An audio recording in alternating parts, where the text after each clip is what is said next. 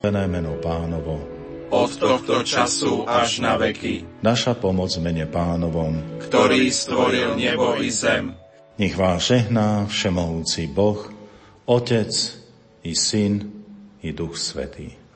Amen.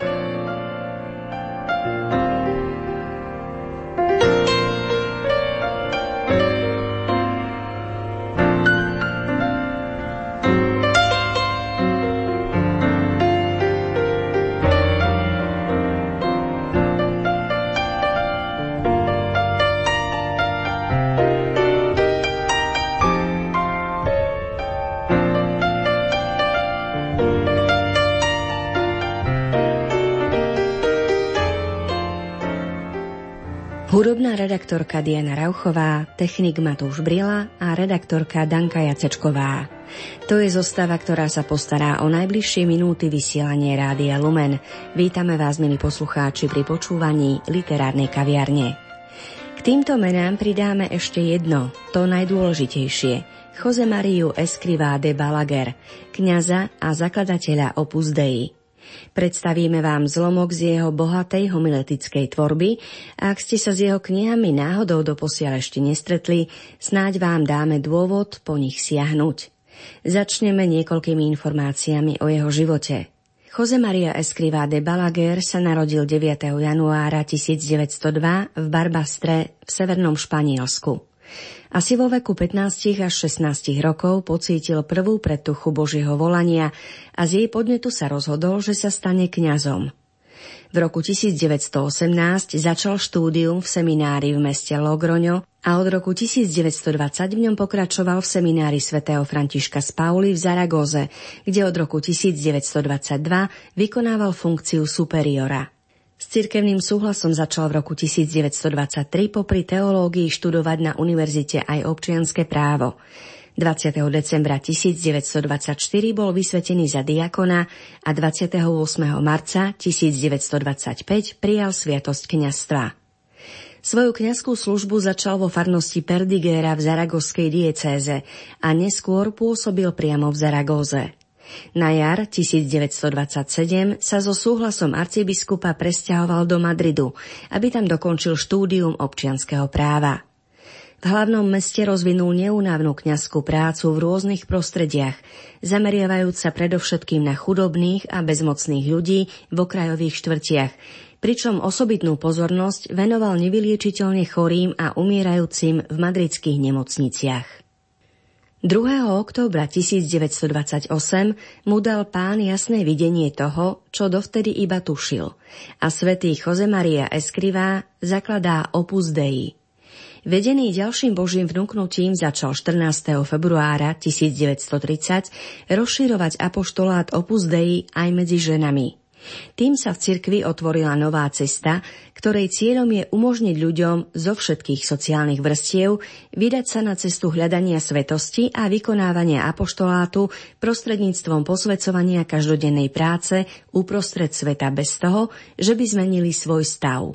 V roku 1946 sa Jose Maria Escrivá presťahoval do Ríma, kde zostal až do konca svojho života – Odtiaľ riadil Opus Dei a bdel nad jeho rozširovaním po celom svete. Všetku svoju energiu venoval tomu, aby sa mužom i ženám z Opus Dei dostala solídna doktrinálna, asketická a apoštolská formácia. V čase smrti svojho zakladateľa v roku 1975 malo dielo viac ako 60 tisíc členov z 80 národností. Jose Mariu Escrivá blahorečil Ján Pavol II v roku 1992 a o 10 rokov neskôr ho svetorečil. Svetý Jose Maria Escrivá napísal niekoľko kníh. Medzi vydanými publikáciami nájdeme okrem teologicko-právneho diela Abatiša z Uelgas knihy, ktoré sú preložené do mnohých jazykov. Cesta, Svetý rúženec, Ísť s Kristom, Boží priatelia, Krížová cesta, Láska k cirkvi, Brázda, Vyhňa a tak ďalej. Niekoľko z jeho diel vyšlo až po jeho smrti a my si teraz pustíme úryvok z knihy Boží priatelia. Kresťanská nádej Homília z 8. júna 1968 Sobota po zoslaní Ducha Svetého Už pred viacerými rokmi som s presvedčením rastúcim každým dňom napísal. Dúfaj, že všetko ti dá Ježiš. Ty sám nemáš nič. Sám nie si ničím. Sám nič nezmôžeš. Ak sa mu odovzdáš, on bude konať za teba. Prešiel nejaký čas a toto presvedčenie sa ešte posilnilo a prehlbilo. Videl som, ako dôvera v Boha dokáže zapáliť veľký oheň lásky. Oheň, vďaka ktorému srdce radosne tlčie a človek už neprepadá malomyselnosti ani neklesá na mysli, aj keď počas cesty trpí a často trpí veľa. Pri čítaní epištoly dnešnej omše som bol dojatý a myslím, že vy tiež. Pochopil som, že Boh nám chce prostredníctvom apoštolových slov ukázať, ako sú všetky božské cnosti vzájomne prepojené a tvoria akúsi osnovu, na ktorej je utkaný opravdivý kresťanský život každého muža a každej ženy. Znovu sa započúvajme do slov svätého Pavla. A tak, ospravedlnení z viery, žijeme v pokoji s Bohom skrze nášho pána Ježiša Krista. Skrze neho máme vierou prístup k tej milosti, v ktorej zotrvávame aj sa chválime nádejou na Božiu slávu. A nie len to – Chválime sa aj súženiami, veď vieme, že súženie prináša trpezlivosť, trpezlivosť osvečenú čnosť a osvečená čnosť zasa nádej. A nádej nezahambuje, lebo Božia láska je rozliata v našich srdciach skrze Ducha Svetého, ktorého sme aj dostali. A teraz v Božej prítomnosti, aká povzbudivá je Ježišova skutočná blízkosť vo svetostánku budeme rozímať o tom nádhernom Božom dare, ktorým je nádej. Nádej naplňajúca naše duše radosťou. Spe gaudentes, radujme sa, pretože ak budeme verní, čaká nás nekonečná láska. Nikdy nesmieme zabúdať, že pre človeka, pre každého jedného z nás, existujú iba dva spôsoby, ako môžeme prežiť svoj život na zemi. Buď budeme žiť životom Božím a bojovať o to, aby sme sa páčili Bohu, alebo budeme žiť životom živočíšným, viac či menej presvetleným ľudskosťou, nedbajúc však na Boha. Nikdy som neprikladal veľkú váhu ľuďom veľmi dobrým. Dalo by sa povedať, že takmer svetým, ktorí stavali na obdiv fakt, že sú neveriaci.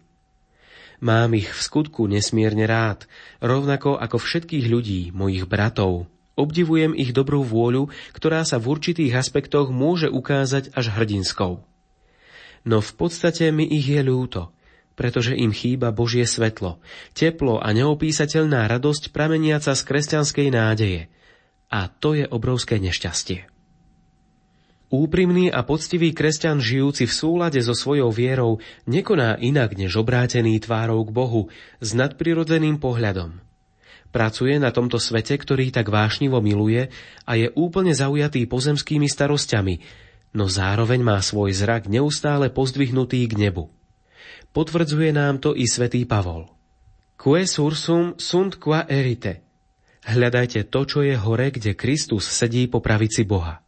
Myslite na to, čo je hore, nie na to, čo je na zemi. Veď ste zomreli skrze krst pre veci tohto sveta a váš život je s Kristom ukrytý v Bohu. Pozemské nádeje a nádej kresťanská.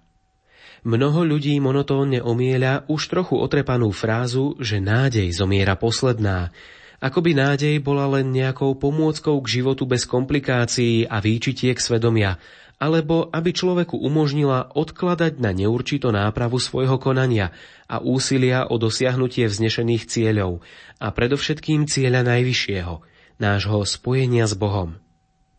Povedal by som, že je to cesta, ako zamieňať nádej za pohodlnosť. V podstate nejde o snahu dosiahnuť skutočné dobro, tak oprávnené, hmotné, ako aj duchovné. Najvyššie úsilie niektorých osôb sa obmedzuje na to, aby sa vyhli čomukoľvek, čo by mohlo narušiť ich pokoj, zdanlivý pokoj priemerného života. Títo bojazliví, uzavretí a leniví ľudia plní malých sebeckostí sa časom uspokoja s tým, že ich dni a roky budú plynúť sinespe negmetu, bez akýchkoľvek ašpirácií vyžadujúcich nejakú snahu, bez znepokojujúceho zápasu. To hlavné, na čom záleží, je vyhnúť sa riziku nepríjemností a slz. Ako ďaleko sme od dosiahnutia niečoho, aby sme sa pre strach, že dosiahnuť to bude náročné, vzdali svojho želania. Potom je tu povrchný prístup tých, čo pod pláštikom predstieranej kultúry či vedy redukujú nádej na akúsi lacnú bájku. Neschopný úprimne sa postaviť tvárou v tvár sami sebe a rozhodnúť sa pre dobro, zužujú preto nádej na planú ilúziu, na utopický sen, na jednoduchú útechu v ťažkých životných starostiach. Nádej, táto falošná nádej sa pre nich stáva povrchnou túžbou, ktorá k ničomu nevedie – a hoci je na tomto svete mnoho ľudí bojazlivých a ľahkovážnych, stále je veľa čestných, ktorí hnaní vznešenou myšlienkou, i keď nie z nadprirodzeného dôvodu, lež z ľudskosti, čelia všetkým druhom nedostatku a veľkodušne sa dávajú do služby druhým, pomáhajú im v ich utrpení a ťažkostiach. Veľmi si takýchto ľudí vážim, ba dokonca obdivujem húževnatosť tých, čo odhodlane pracujú na dosiahnutí nejakého ušľachtilého ideálu. I napriek tomu si však pokladám za povinnosť pripomenúť, že všetko, čo podnikáme, ak je to výlučne našim dielom, rodí sa so zameraním pominuteľnosti. Popremýšľajme nad slovami písma. Potom som obrátil pozornosť na všetky svoje činy, aké kedy prevádzali moje ruky, a tiež na všetky námahy, ktoré som vynaložil pri ich prevádzaní. A hľa, Všetko to bola márnosť a homba za vetrom, lebo z toho nebolo osohu pod slnkom. Táto pominuteľnosť však nádej nedusí. Naopak, keď uznáme malosť a riziká svetských iniciatív, potom zmienené úsilie otvorí cestu pravej nádeji, pozdvihujúcej všetko ľudské snaženie a premení ho na miesto stretnutia sa s Bohom. A tak sa oná ľudská námaha rozsvieti väčšným svetlom, čo zaženie temnoty sklamaní. Ak si však z dočasných plánov urobíme absolútnu métu a zo zreteľa odstránime náš väčší príbytok a cieľ, pre ktorý sme boli stvorení, milovať a chváliť pána a napokon ho dosiahnuť v nebi, aj tie najskvelejšie zámery sa môžu obrátiť na zradu a dokonca i na ponižovanie ľudí. Spomente si na známe úprimné zvolanie svätého Augustína, ktorý predtým, ako spoznal pána, zakúsil toľko horkostí a hľadal šťastie mimo neho. Stvoril si nás pre seba, pane, a nespokojné je naše srdce, dokiaľ nespočinie v tebe. V ľudskom živote neexistuje nič tragickejšie, než sklamanie spôsobené stratenou nádejou, alebo jej falšovaním, keď sa nádej prezentuje iba ako očakávanie, ktorého konečným cieľom nie je láska, čo síti bez nasýtenia. Istota, že sa cítim byť Božím synom a že to viem, želám si, aby sa to isté stalo aj vám, ma naplňa opravdivou nádejou, ktorá je síce cennosťou nadprirodzenou, no vliata do ľudských tvorov prispôsobí sa našej prirodzenosti a napokon je cnosťou veľmi ľudskou. Som šťastný pri pomyslení na nebo, ktoré dosiahneme, ak budeme verní až do konca. Som šťastný pri pomyslení na blaženosť, ku ktorej dospejeme. Quoniam bonus, lebo môj pán je dobrý a jeho milosrdenstvo trvá na veky. Toto presvedčenie mi pomáha chápať, že iba to, čo je poznamenané Božou stopou, nesie nezmazateľné znamenie väčnosti a hodnota takej veci je nepominuteľná. Preto ma nádej neoddeluje od veci tohto sveta, ale približuje ma k ním novým, kresťanským spôsobom, ktorý sa vo všetkom snaží nachádzať vzťah padlého ľudstva s Bohom Stvoriteľom a Bohom Vykupiteľom.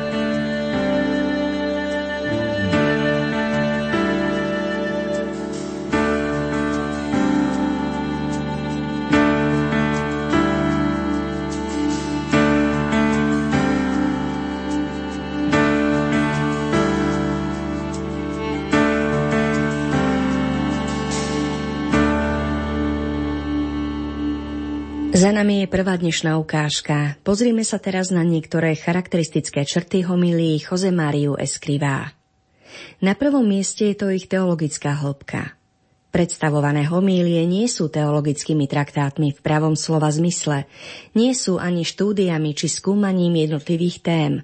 Autor ich naživo prednášal poslucháčom z najrôznejších kultúrnych a spoločenských vrstiev a vďaka jeho daru reči sa stali dostupnými pre všetkých.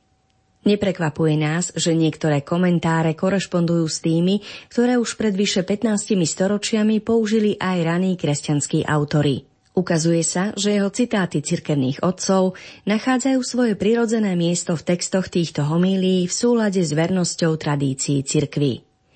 Druhým charakteristickým prvkom je bezprostredné prepojenie, ktoré homílie ponúkajú medzi učením Evanielia a životom bežného kresťana.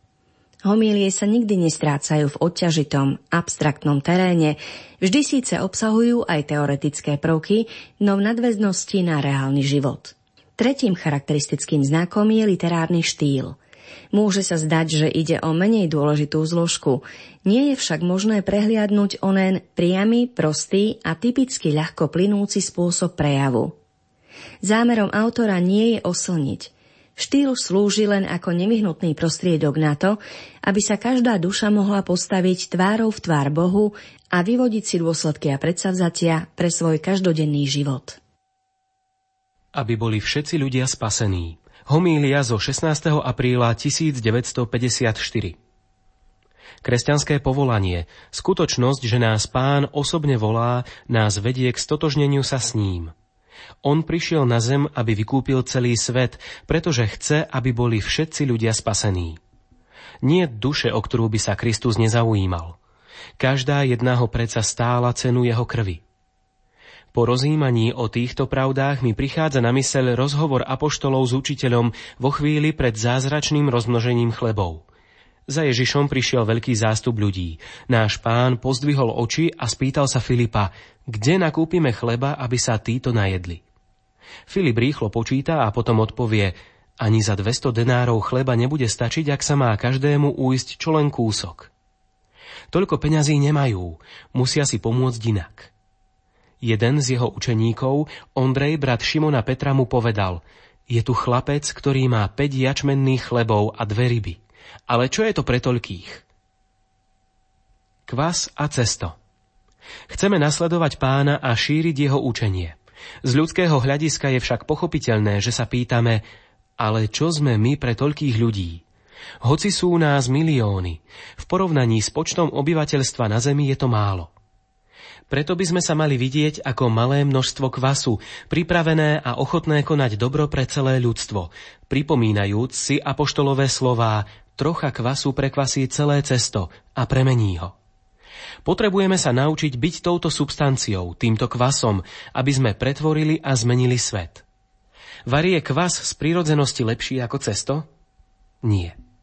Ibaže kvas je prostriedkom, ktorý spôsobí, že sa cesto vypracuje a stane sa z neho zdravý a jedlý pokrm. Aspoň v hrubých rysoch sa pozrime, ako taký kvas pôsobí pri príprave chleba, základného, prostého pokrmu, dostupného pre všetkých.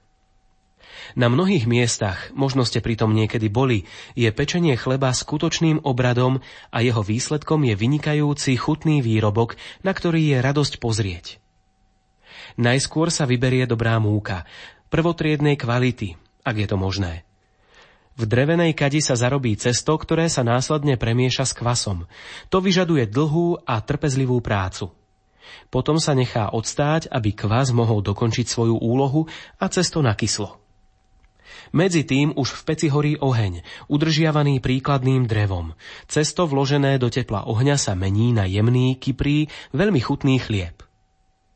Tento výsledok by sa nedal dosiahnuť bez pôsobenia kvasu, hoci len malého množstva, ktorý sa zmiešal s ostatnými prísadami a vlastne zanikol potom, čo vykonal svoju nepozorovanú, no účinnú prácu.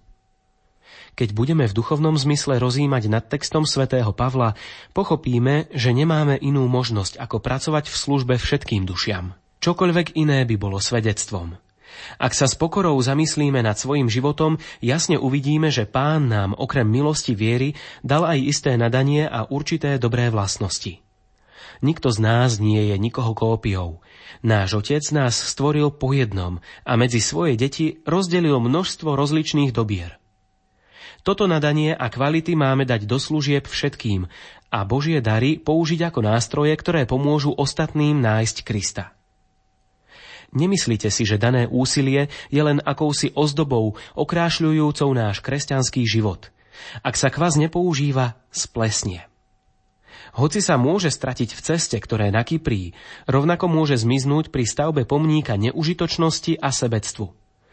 Nerobíme Bohu láskavosť, keď ho dávame poznať aj iným.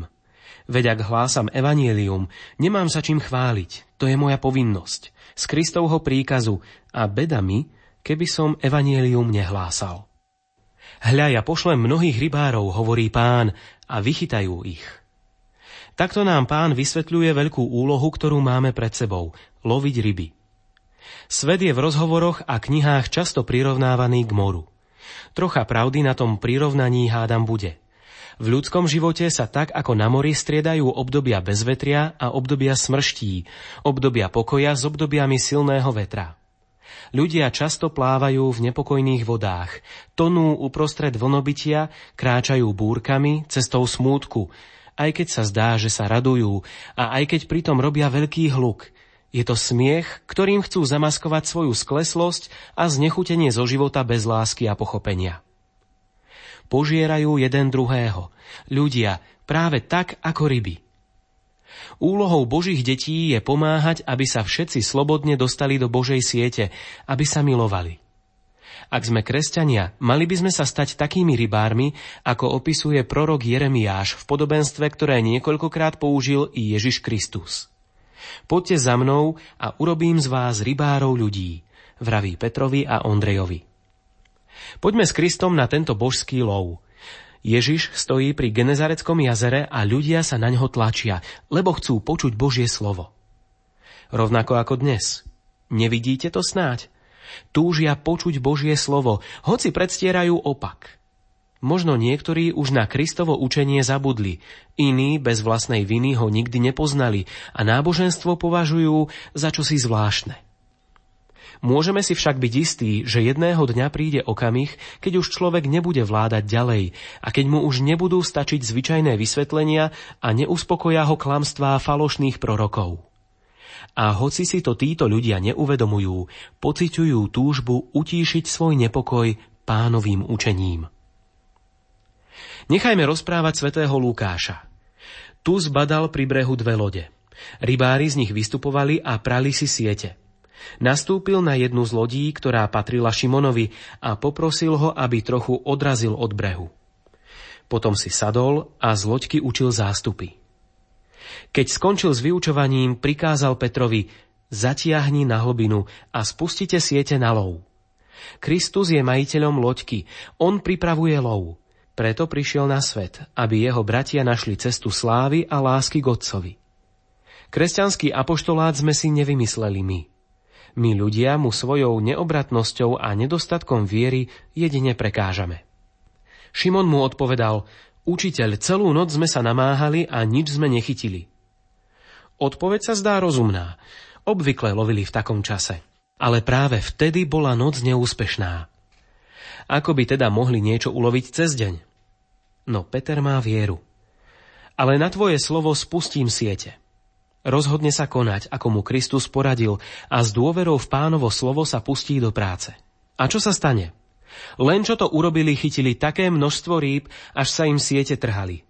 Preto dali znamenie spoločníkom, čo boli na druhej lodi, aby im prišli pomôcť. Oni prišli a obidve loďky naplnili tak, že sa potápali. Keď sa Ježiš vydával so svojimi učeníkmi na more, nemyslel len na tento lov. Preto keď sa Peter vrhá k jeho nohám a pokorne vyznáva, pane, odíď odo mňa, lebo som človek hriešný, náš pán mu odpovedá, neboj sa. Odteraz budeš loviť už ľudí. Ani pri tomto novom love nebude chýbať všetka Božia účinnosť a poštoli sa stanú nástrojmi veľkých zázrakov, aj napriek ich osobným nedostatkom. Budú sa opakovať zázraky.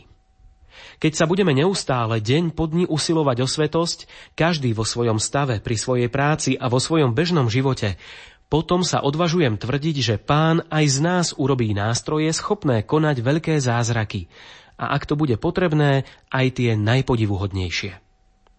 Budeme navracať zrak slepým, kto spočíta tie tisíce prípadov, keď slepý takmer od svojho narodenia nadobudne zrak a dostane všetku tú nádhernú žiaru Kristovho svetla? Iný bol zase hluchý a ďalší nemý. Neboli schopní počúvať ani vysloviť jediné slovo ako Božie deti. No očistili sa im zmysly a už počujú a vyjadrujú sa ako ľudia a nie ako zvieratá. In nomine Jezu. V mene Ježiša Krista jeho apoštoli uzdravujú ochrnutého, ktorý predtým nebol schopný ani sa pohnúť. I človeka lenivého, ktorý síce vedel, čo má robiť, no nerobil to. V mene pána surge et ambula, vstaň a choď. A iný, ktorý bol už mŕtvy, rozkladal sa a zapáchal, tu zrazu ako pri zázračnom vzkriesení syna naimskej vdovy začul Boží hlas. Mládenec, hovorím ti, vstaň.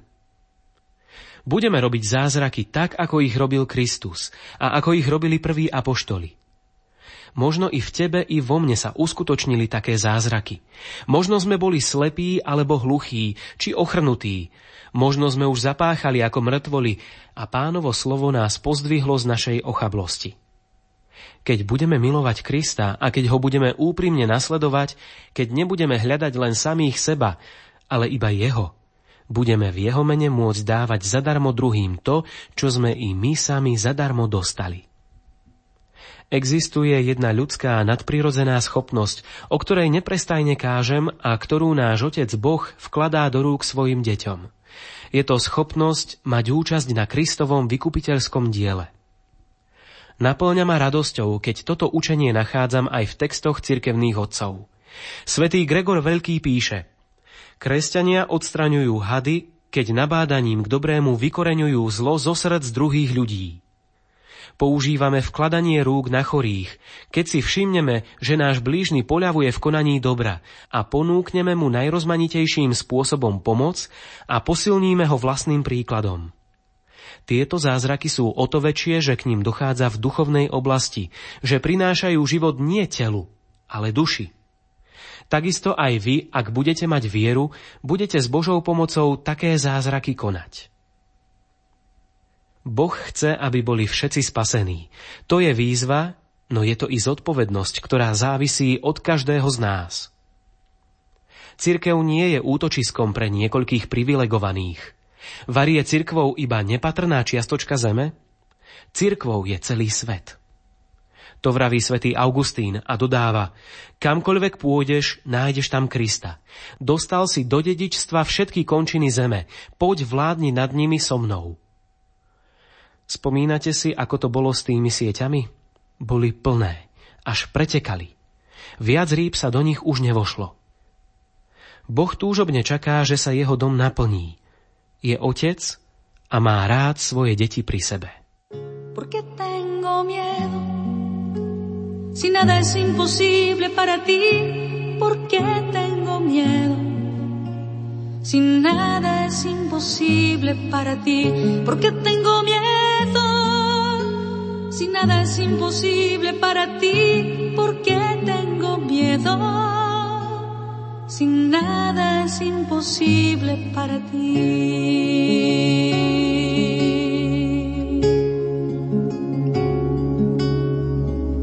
porque tengo tristeza. Si nada es imposible para ti, porque tengo tristeza. Si nada es imposible porque tengo tristeza. Si nada es imposible para ti, porque tengo tristeza. Si nada es imposible para ti, nada es imposible para ti nada es imposible para ti.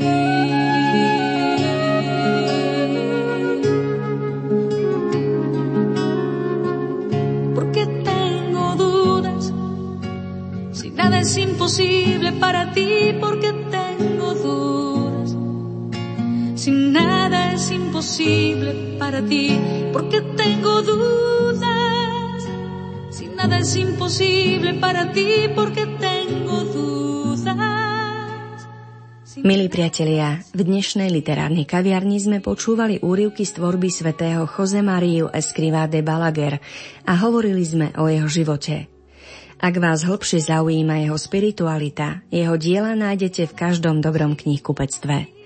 Za pozornosť vám z dnešnej literárnej kaviarne ďakujú Martin Šajgalík, ktorého hlas ste počuli v ukážkach, hudobná redaktorka Diana Rauchová, technik Matúš Brila a od mikrofónu Danka Jacečková.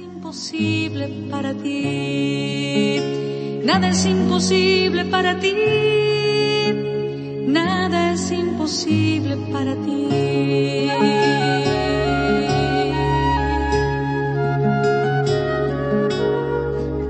Tú te hiciste hombre, porque nada es imposible para ti. Tú te hiciste hombre, porque nada es imposible para ti. Tú te hiciste hombre,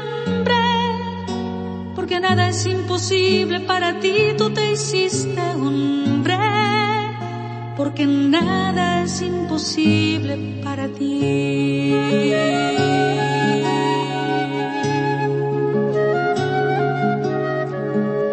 Tú venciste la muerte, porque nada es imposible para ti. Tú venciste a la muerte, porque nada es imposible para ti.